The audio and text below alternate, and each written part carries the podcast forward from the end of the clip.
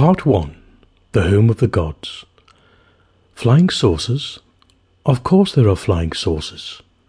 I have seen many, both in the sky and on the ground, and I have even been for a trip in one. Tibet is the most convenient country of all for flying saucers.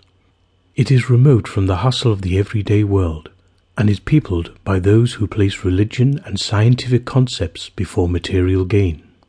Throughout the centuries, the people of Tibet have known the truth about flying saucers, what they are, why they are, and how they work, and the purpose behind it all. We know of the flying saucer people as the gods in the sky in their fiery chariots. But let me relate an incident which certainly has never been told before in any country outside of Tibet, and which is utterly true. The day was bitter. Frozen pellets of ice, driven by the howling gale, hammered like bullets into our flapping robes and tore the skin off any exposed surface. The sky was a vivid purple, with patches of startlingly white cloud which raced off into the hinterland. Here, nearly 30,000 feet above the sea, in the Changtang highlands of Tibet, we were toiling upwards, upwards. At our last resting place, some five miles behind us, a voice had come into our consciousness. Strive on, my brothers, strive on, and enter the fog belt again, for there is much for you to see. The seven of us, all high lamas from the lamaseries of Tibet, had had much telepathic communication with the gods of the skies. From them, we had learned the secret of the chariots which sped swiftly across our land, and which sometimes alighted in remote districts.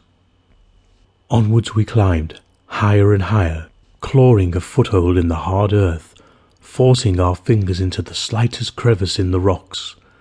At last we reached the Mysteria fog belt again and entered. Soon we were through it and into the wonderfully heated land of a bygone age. A day's more march, my brothers, said the voice, and you shall see a chariot of old. For that night we rested in the warmth and comfort of the hidden land. We found ease and relaxation on a soft bed of moss, and in the morning we gratefully bathed in a warm, broad river before setting out on another day's march. Here in this land there were pleasant fruits which we took with us for our meal, a satisfactory change indeed from the eternal tsampa. Throughout the day we journeyed upwards through pleasant trees of rhododendron and walnut, and other, the like of which we had never seen before.